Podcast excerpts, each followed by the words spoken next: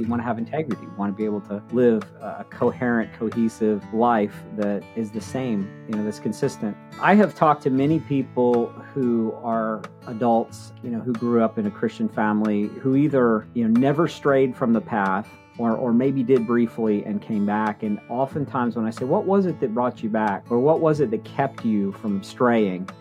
They will often say it was the consistency of my parents. It was the godliness of my parents just living out a real faith in front of me. I don't think there's any way that we could ever estimate how important that is within our, our lives, that our children see us genuinely doing our best to, to live in a way that pleases God.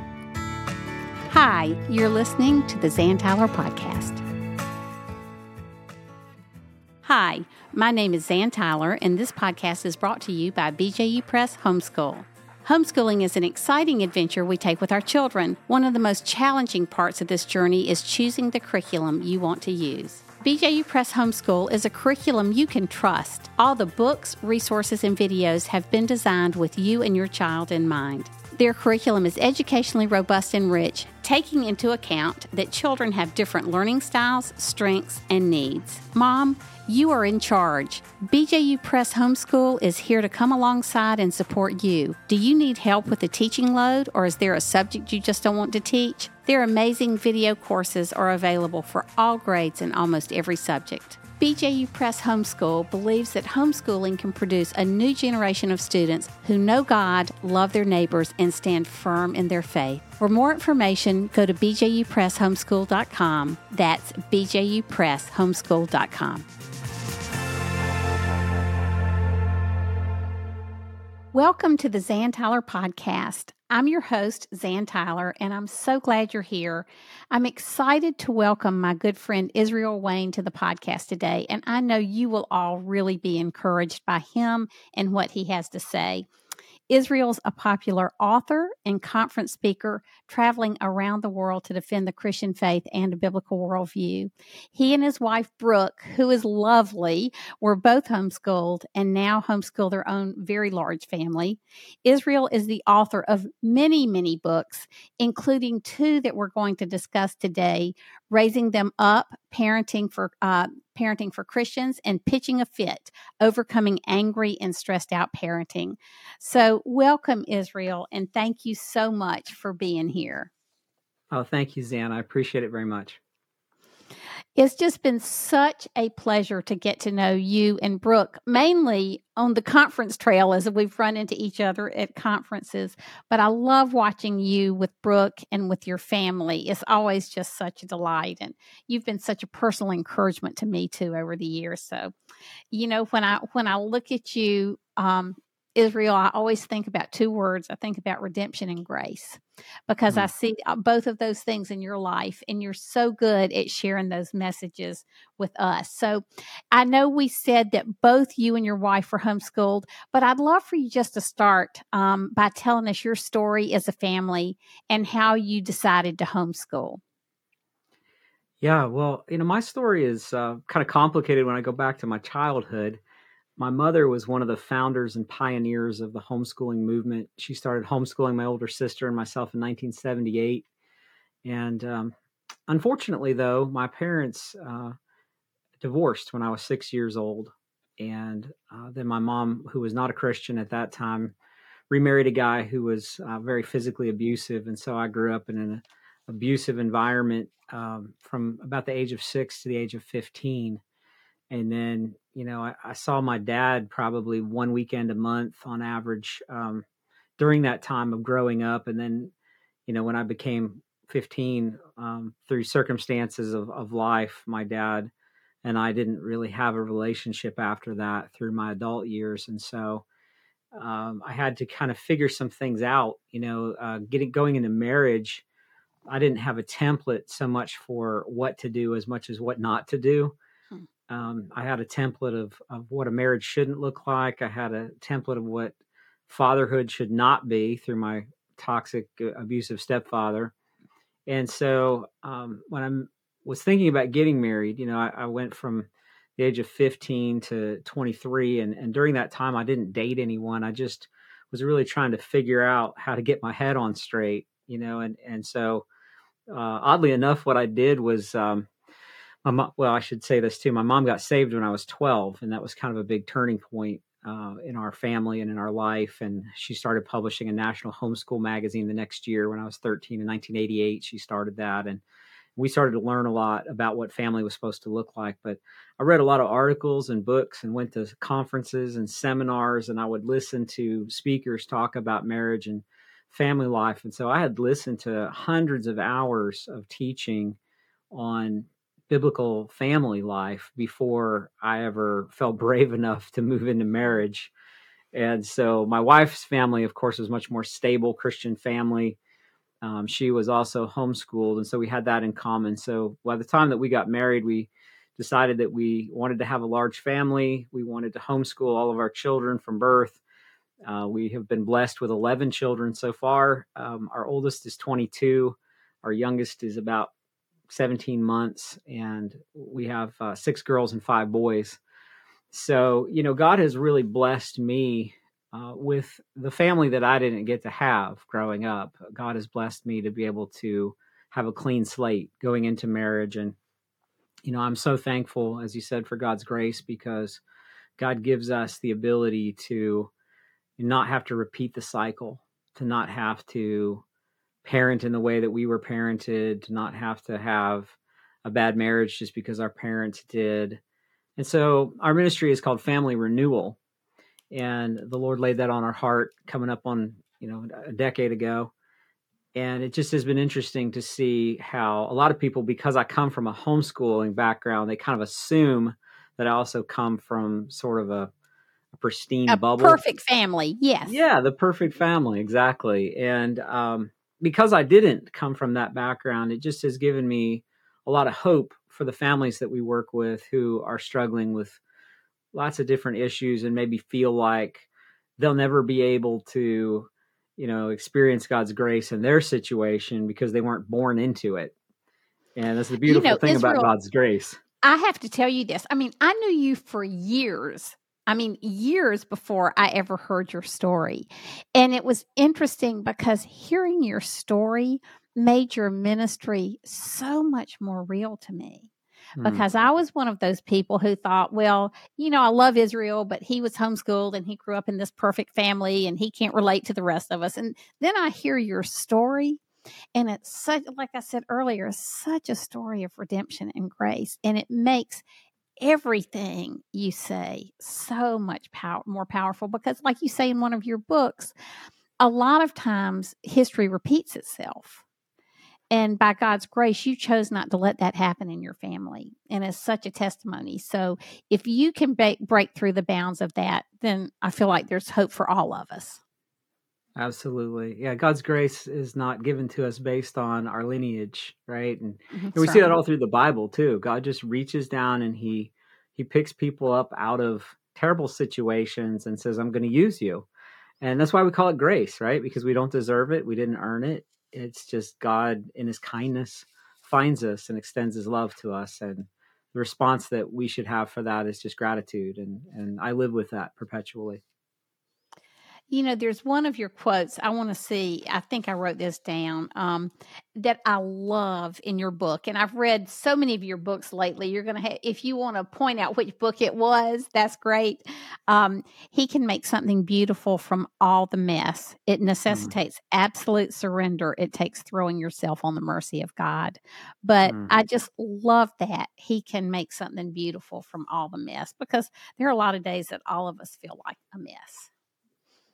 Yeah, we do. You know, and, and I think uh, in some ways, when we hit those days where we feel completely and totally inadequate for the task in front of us, I think that's actually a really healthy and good place to be. Mm-hmm. Because what do you do in those moments? I mean, sometimes you literally like go in your bedroom, you close the door, you get on your face with your nose in the carpet, and you cry out to God and say, God, I can't do this. And I think that's just a really healthy posture. because the scripture tells us that God opposes the proud, but he gives grace to the humble. And so that person who recognizes that they're not all sufficient, that they're not capable, that they don't have what they need within themselves. Uh, you know, you see those memes or bumper stickers, you know, I am enough. Well, it's just a mm, humanist mm-hmm. mantra. It's not a biblical concept. We're not enough. And that's really, I think, when we come to that place where we recognize I'm not enough um, and we see our need for Jesus, that's really where God's grace meets us. And we find that there's a power and there's a strength that comes from the life of Christ that flows in and through us that enables us and equips us to be something that we can't be on our own in our, our natural self. Mm, and that, listen, that is so powerful. So I want to read a quote from one of your books so we can talk about it for just a minute. Um, one of the most tragic losses was the disintegration of the family culture, especially multi generational.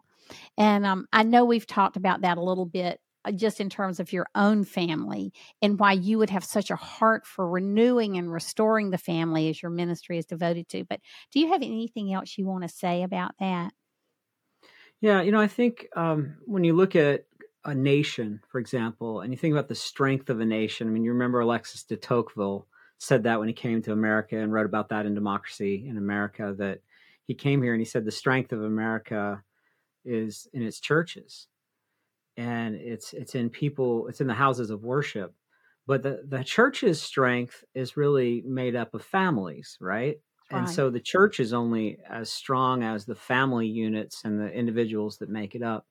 And so when you have a breakdown of the family, then you have a breakdown within the church, you have a breakdown within society. And so if you want to rebuild culture, if you want to rebuild civilization, you actually have to start with the thing that God told the Israelites at the very end of the book of Malachi, like the last chapter of the Old Testament God was talking about how the nation of Israel had fallen into disrepair and was in a terrible place. And he said that what needed to happen was parents needed to turn their hearts to their children and children to the fathers and to the mothers. And, you know, that was the thing that was going to have to happen, or God was going to strike their nation with a curse. And, mm-hmm. you know, and, and the curse really is just allowing the consequences of their choices to play out. I mean, it's it's as simple as that. Like God just gives people over to the consequences of their choices. Um, and let and me ask you terrible. this, not to interrupt you, but were you at the Global Home Education Conference in Russia back in 2018? I was at a precursor to that. So yeah, I was at um, a little conference, homeschool conference in St. Petersburg. Um, that was sort of the lead up to the global conference in Moscow, but I didn't make it to the actual Moscow conference. Okay, so I want to tell you this because this was such a profound moment for me, and it just reminds me of what you just said. At one of the points in Moscow, we were in St. Petersburg, and then we went on to Moscow. Uh, my husband and I did, and uh, one of the speakers was Father Dmitri, who is a Russian Orthodox priest. But he stood up. He was an elderly man. He looked like he was in his 80s. He's since gone to be with the Lord. But he said this He said, I am going to spend the rest of my years advocating for homeschooling because the way I see it is the only way to reinstitute our Russian families. And he talked about the total decimation of the family in Russia under communism. And we won't go into all of that now, but he saw hundreds of thousands of people killed and churches destroyed. And, and he said, because the only way to build a strong culture is to have strong families who build strong churches, who build a strong Russian culture. And it's exactly almost word for word what you just said. Excuse me for interrupting you, but that just, that scene is just playing over and over in my mind. We've got to, you know, reinvigorate families. Yeah, absolutely. And I think the homeschooling movement is far different than how most people perceive it. Most people look at homeschooling as an academic choice on an educational smorgasbord. Hmm. And I don't look at it that way at all. I see the homeschooling movement as being a movement of God to turn parents' hearts back to their children. And in as much as that happens, uh, we see blessing.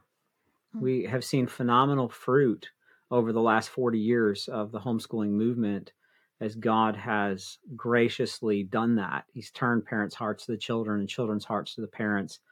And we've seen an awakening, a spiritual awakening uh, that has been pretty unprecedented. And and I know you know you're a homeschool pioneer, and when when you started homeschooling, and when our family started back in the late '70s, early '80s, um, there were just a handful of people doing it. I mean, you're talking right. about really, you know, a few thousand when it first started, and and now, you know, a lot of estimates put it up about five million students now post COVID. So yeah, with post COVID, I've huge, heard you know, like 10 million from reputable sources. It, it depends, you know, because a lot of people are doing these uh, these government at home programs mm-hmm. as well. Yeah. Uh, so you definitely get up into those numbers when you have some of the the government homeschool hybrid situations. Uh, but probably for private homeschooling, we're we're probably sitting around five million right now um, of those that are that are in homeschooling independently of the state.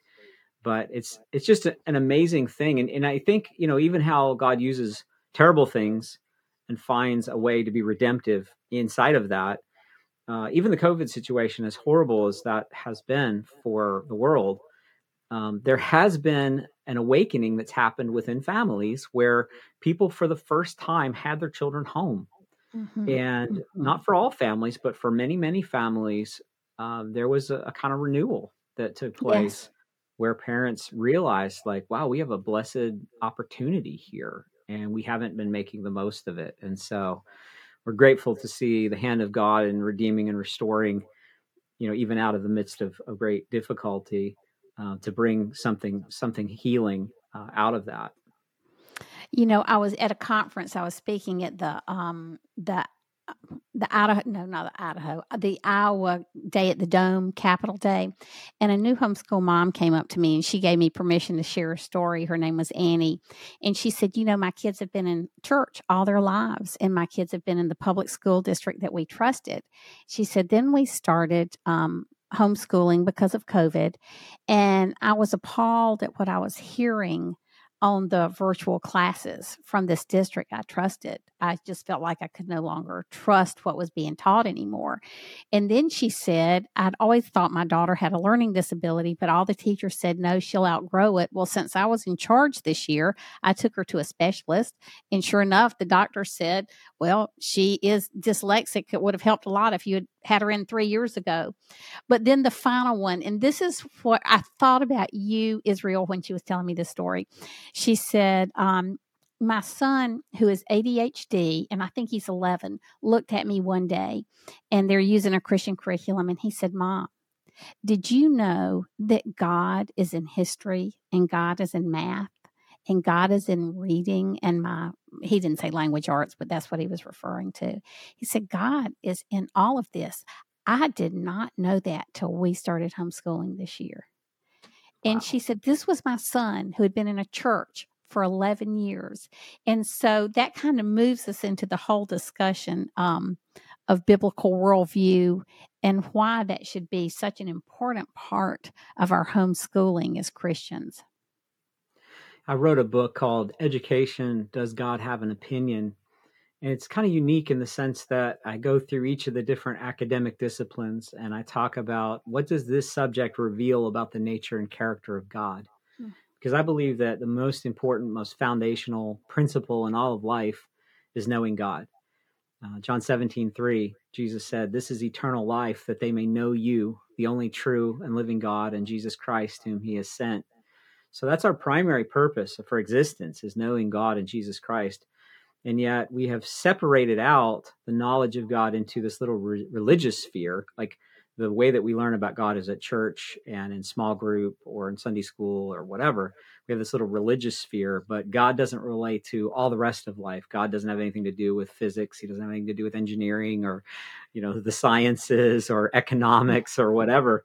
And I, I've come to see that really differently, you know, over over time as I've studied apologetics and as I've studied philosophy. That that really the the reason that all of those disciplines work the reason that we have categories like logic and music theory and mathematics, uh, the reason that you can have consistency and order and precision in the universe is because it's a created and ordered universe. And so, uh, all the creation, including the, the invisible things that we study, you know, Colossians 1 talks about that, how, how Jesus Christ created the visible things and the invisible things. So the physical world and the metaphysical world, everything was created by the Lord Jesus Christ. And it reveals his nature, character, and attributes. So we dare not take him out uh, of these spheres. and act like he's not relevant to them. And so that book is quite unique in terms of really helping people to develop a, a oh, biblical listen, philosophy. I, I love the title of that book. Share that with our listeners again. It's called Education Does God Have an Opinion? I, I, I, love that title. That is the best title ever of a book. Well, listen, so we we've talked a lot about the world as it is and the need for homeschooling and a biblical worldview. But I want to change the subject a little bit and talk about your book, Pitching a Fit, and tell me the subtitle again. Yeah, it's Overcoming Angry and Stressed Out Parenting. Okay.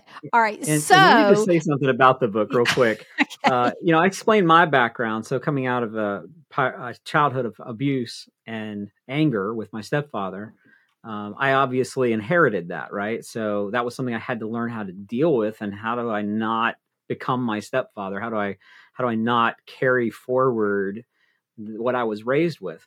But my dear wife, who you know, uh, and and you know, I think anyone who knew Brook would say Brook couldn't possibly have an anger problem if she tried. Yes, because and, she may uh, be the sweetest person on the face of the earth. Yes, she, she, truly is. And so when we got married, uh, you know, she would have said, "I don't have an anger problem," but she she told me um, was we were talking about what book we wanted to write next, and we were discussing the idea for this book. She said it wasn't until I had a six year old, a four year old, a two year old, and a baby that I found an anger problem that I didn't have. so so we kind of write about that from di- two different viewpoints you know mine being like this really extreme situation of growing up with rage and abuse with my stepfather and her being in this you know christian homeschooling family you know kind of normal functioning family and not having an anger problem but then just the stress of you know having four children six and under and, i always believe that's critical mass. Like that's as the, that's like the most difficult season of, of all parenting. We have 11 children. It's so much easier having 11 than it was having a six year old, four year old, two year old, and a baby. That's just like as hard as it gets. Uh, but anyway, we, so I think the book is great because we both are able to kind of share our own perspectives on that. That's right. And because and when you start homeschooling and you're all home together, whether it's two children or eleven, you are going to have stress. I mean, you're, because you're together, bumping up against each other. So, Israel, you got to tell us the chicken story, the way you begin the book. I love this story because it's just such real life. well, I'll have to make it short. Um, so we were getting ready to go on. I think it was a 30 day road trip as a family. We just got back from one of those, by the way. I speak at conferences and churches and family camps. And so a lot of times we'll just do a, a tour and be gone for a long time. And at this particular time, we had chickens, and we had arranged for a neighbor to come over and take care of the chickens and all that while we were gone, so they didn't die. But I had um, I had told one of my children, uh, who was old enough to have been responsible and known better, uh, that they needed to make sure that the chickens were all fed before we left and taken care of, right? So I get out, we've got our our trailer loaded, we've got our van 15 passenger van, everybody's in there, right? I'm running around doing last minute details and I come out and I get in the vehicle and I look and there's this huge pile of like 50 pounds of chicken feed out in front of the garage door and I'm thinking to myself, and and there's like 20 chickens all climbing on this mound of chicken feed, pooping all over it. And I'm just thinking to myself, are you serious? Like you, you, because we have to, like we're leaving, right? And this was feed that was supposed to make it through the trip, you know, and all this kind of thing. I was so mad. I got out of the vehicle and I'm just thinking about how do I not just completely lose it here in this situation because I was so furious. And uh, so I, I don't know. I paced out there outside the van for a very, very long time. I mean, like three minutes, you know, something like right. that. But just but everybody's like sitting at the time. It yeah. seemed like forever, but everybody's sitting in the van and like everybody knows this is not going to be good, you know. and uh, I finally call the the child who did it out of the vehicle, and I'm I'm trying my best to be composed, but I'm just like, in what universe? is this a good idea? it's just like, and so, you know, and, and I didn't, I didn't lose it. You know, I didn't scream. I didn't, you know, I didn't cross any lines, but I was hot. I was really angry. And so I was like, get in the, get in the van. And so I, I get in the van and I'm, I'm about to drive off And then I realized that, you know, one of the habits that we have as a family before we go on a trip is we pray before we pull out of the driveway. I'm sitting there, I'm like, I'm in no mood to pray. I'm thinking God's not even going to listen to me right now uh, because I'm, I'm such a bad place. Um, and so, you know, I had to, it was a situation where I had to repent to my child and to say, you know, I just did not handle that well. Um, you know, obviously there's a right way and a wrong way to feed the chickens. And, you know, I, I think you know that was not the right way to do it, but I, I need to respond in the right way. I need to respond in an appropriate way as well. And and the, the thing about repentance that I've found is um, it's it's not like a one time thing where you get to do it once in your life and then you never need to do it again. Um, especially if you have a family, if you're married or you have children, you you get opportunities to go back and revisit that place again and to just humble yourself and to confess and say, you know what, I did not do that well. I was wrong and to to seek forgiveness and you know and, and the thing for us as parents is if we don't do that then our children will completely lose respect for us so it's yes. so important that we learn how to humble ourselves and confess our mistakes because they know it they know we blew it it's not like well maybe, maybe if i don't confess what i did wrong maybe nobody will re- nobody will remember or nobody will notice that i had that i was out of control or whatever they, they notice it's just that you you have to repent for two reasons. Number one, for your own heart, right? Because it keeps right, our heart right, soft and moldable. Right. But then secondly, if you don't, you lose respect of your children and, and then you just don't have relationship. Well, you know, in, in your book you talk a lot about being the same people at home that you are in public. And and you know, it's really hard. I mean, you you do, you just have to keep that leash short in terms of sinning against each other and um and keeping those relationships open because your kids know i mean boy you can ask any of my children whom i all love to death and would die for and my grandkids but they know me you know yeah. they yeah. they know me yeah for sure and so i love the part where you talk about we just need to to pretend like there's a video camera rolling all the time and yeah, well, you know, in the age of pocket dialing, right? I mean, I've had situations where people pocket dialed me and it was not pretty on the other end of the phone, people from my church, you know, and things like that. And you catch a whole glimpse that you don't see on Sunday morning. And, um, you know, and, and uh, what we don't want is we don't want our children to catch this you know, while we live a different way when people are watching than our private lives. You know, That's we, right. we want to have integrity. We want to be able to live a coherent, cohesive life that is the same, you know, that's consistent. And uh, I have talked to many people who are adults, you know, who grew up in a Christian family, who, um, who, who either, you know, never strayed from the path or or maybe did briefly and came back. And oftentimes when i say what was it that brought you back? or what was it that kept you from from straying? they will often say it was the consistency of my parents. It was the mm. godliness of my parents just living out a real faith in front of me and not perfection. got a hold of me. Right not perfection exactly but but genuine authentic real mm-hmm. faith and so I, I, don't think there's any way that we could ever estimate how important that is within our, our lives that our children see us genuinely you know doing our best to to live in a way that pleases god. You know one thing um, I, I don't want to let you get away israel without talking about um, something you talk about i think in both of your books. The two factors that influence a child more than any other area are time and words of affirmation and that's so close to my heart. That's something I write about and speak about. I would just love to hear you talk about that. Yeah, I think one of the things that bothers me so much is to see the lack of time that parents spend with their children. Um, the U.S. government just did a survey, a study um, in 2020, and they were asking how much time parents spend interacting with their children. And this is the U.S. Department of Labor statistics.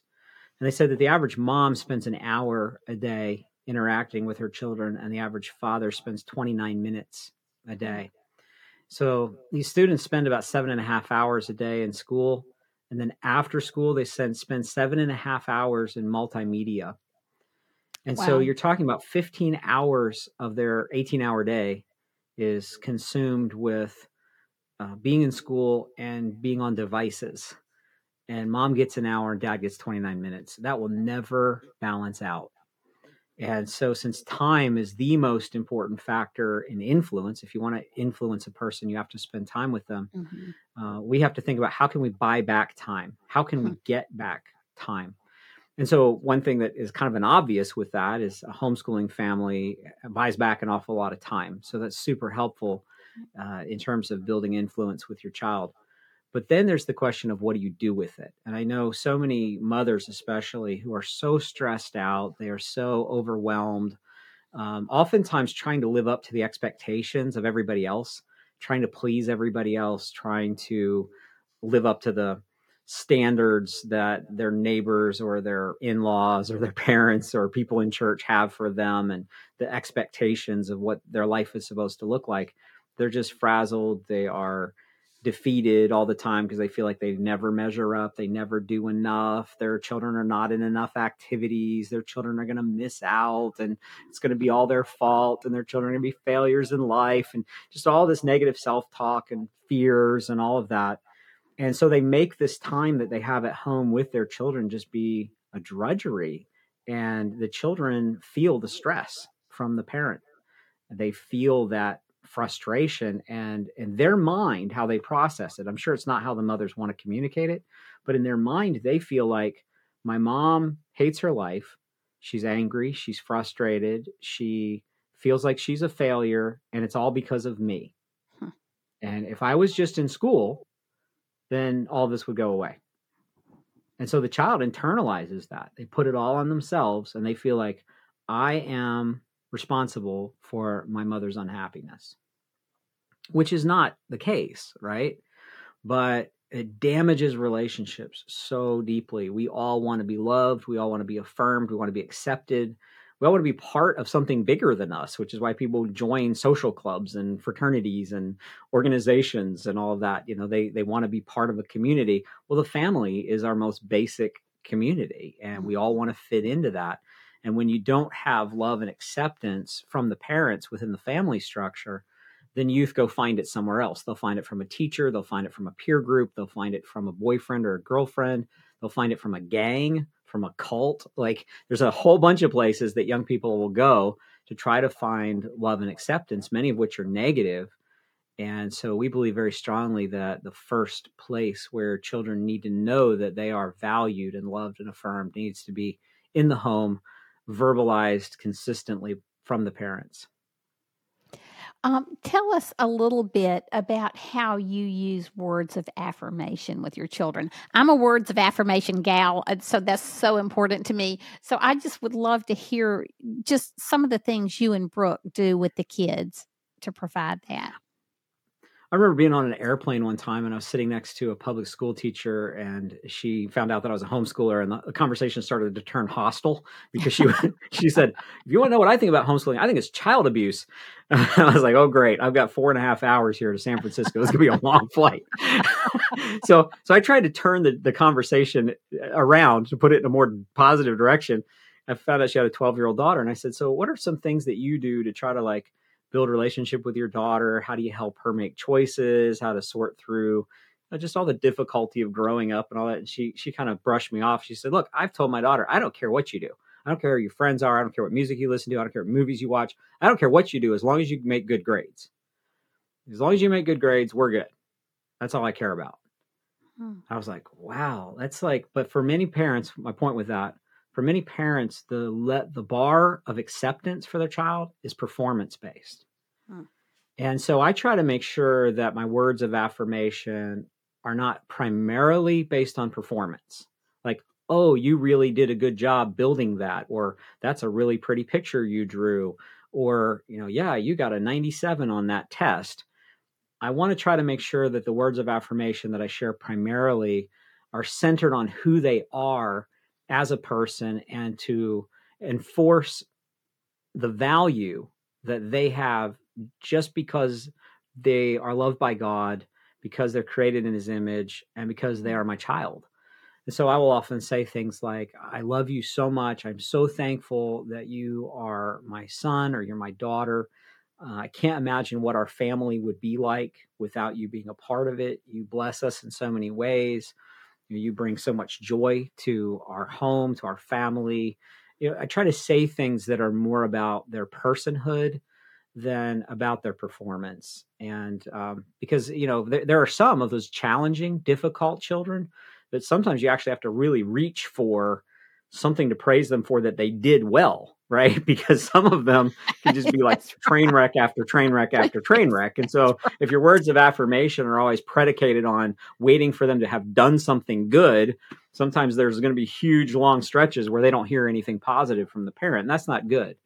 So I want to affirm my love for them, even when they're not doing well, even when they're not behaving well, to reaffirm and reestablish um, our, our love and commitment to them. And that, that even in times when we have to correct them or discipline them, it's for their good. I mean, Hebrews 12 talks about how God disciplines us for our good. God doesn't mm-hmm. discipline us because he, he gets some joy out of it. He does it because it's necessary. It's for our good. I think our children need to know that, that we are for them. You know, that mm-hmm. we, the things that we do, even when they don't feel like we're for them, ultimately we're doing it because we really want what's best for them. And if they know that, if they feel that, uh, and they buy into that, then we're going to have influence and we're going to be able to have uh, the kind of relationship we want to have with them when they are adults, uh, not the kind of relationship where they don't want to see us anymore. And they don't want to talk to us. Well, Israel, I could talk to you about your books forever, but I think we're going to need to close. Before we do, tell people where they can find you. We would love to have people visit our website, which is familyrenewal.org, familyrenewal.org.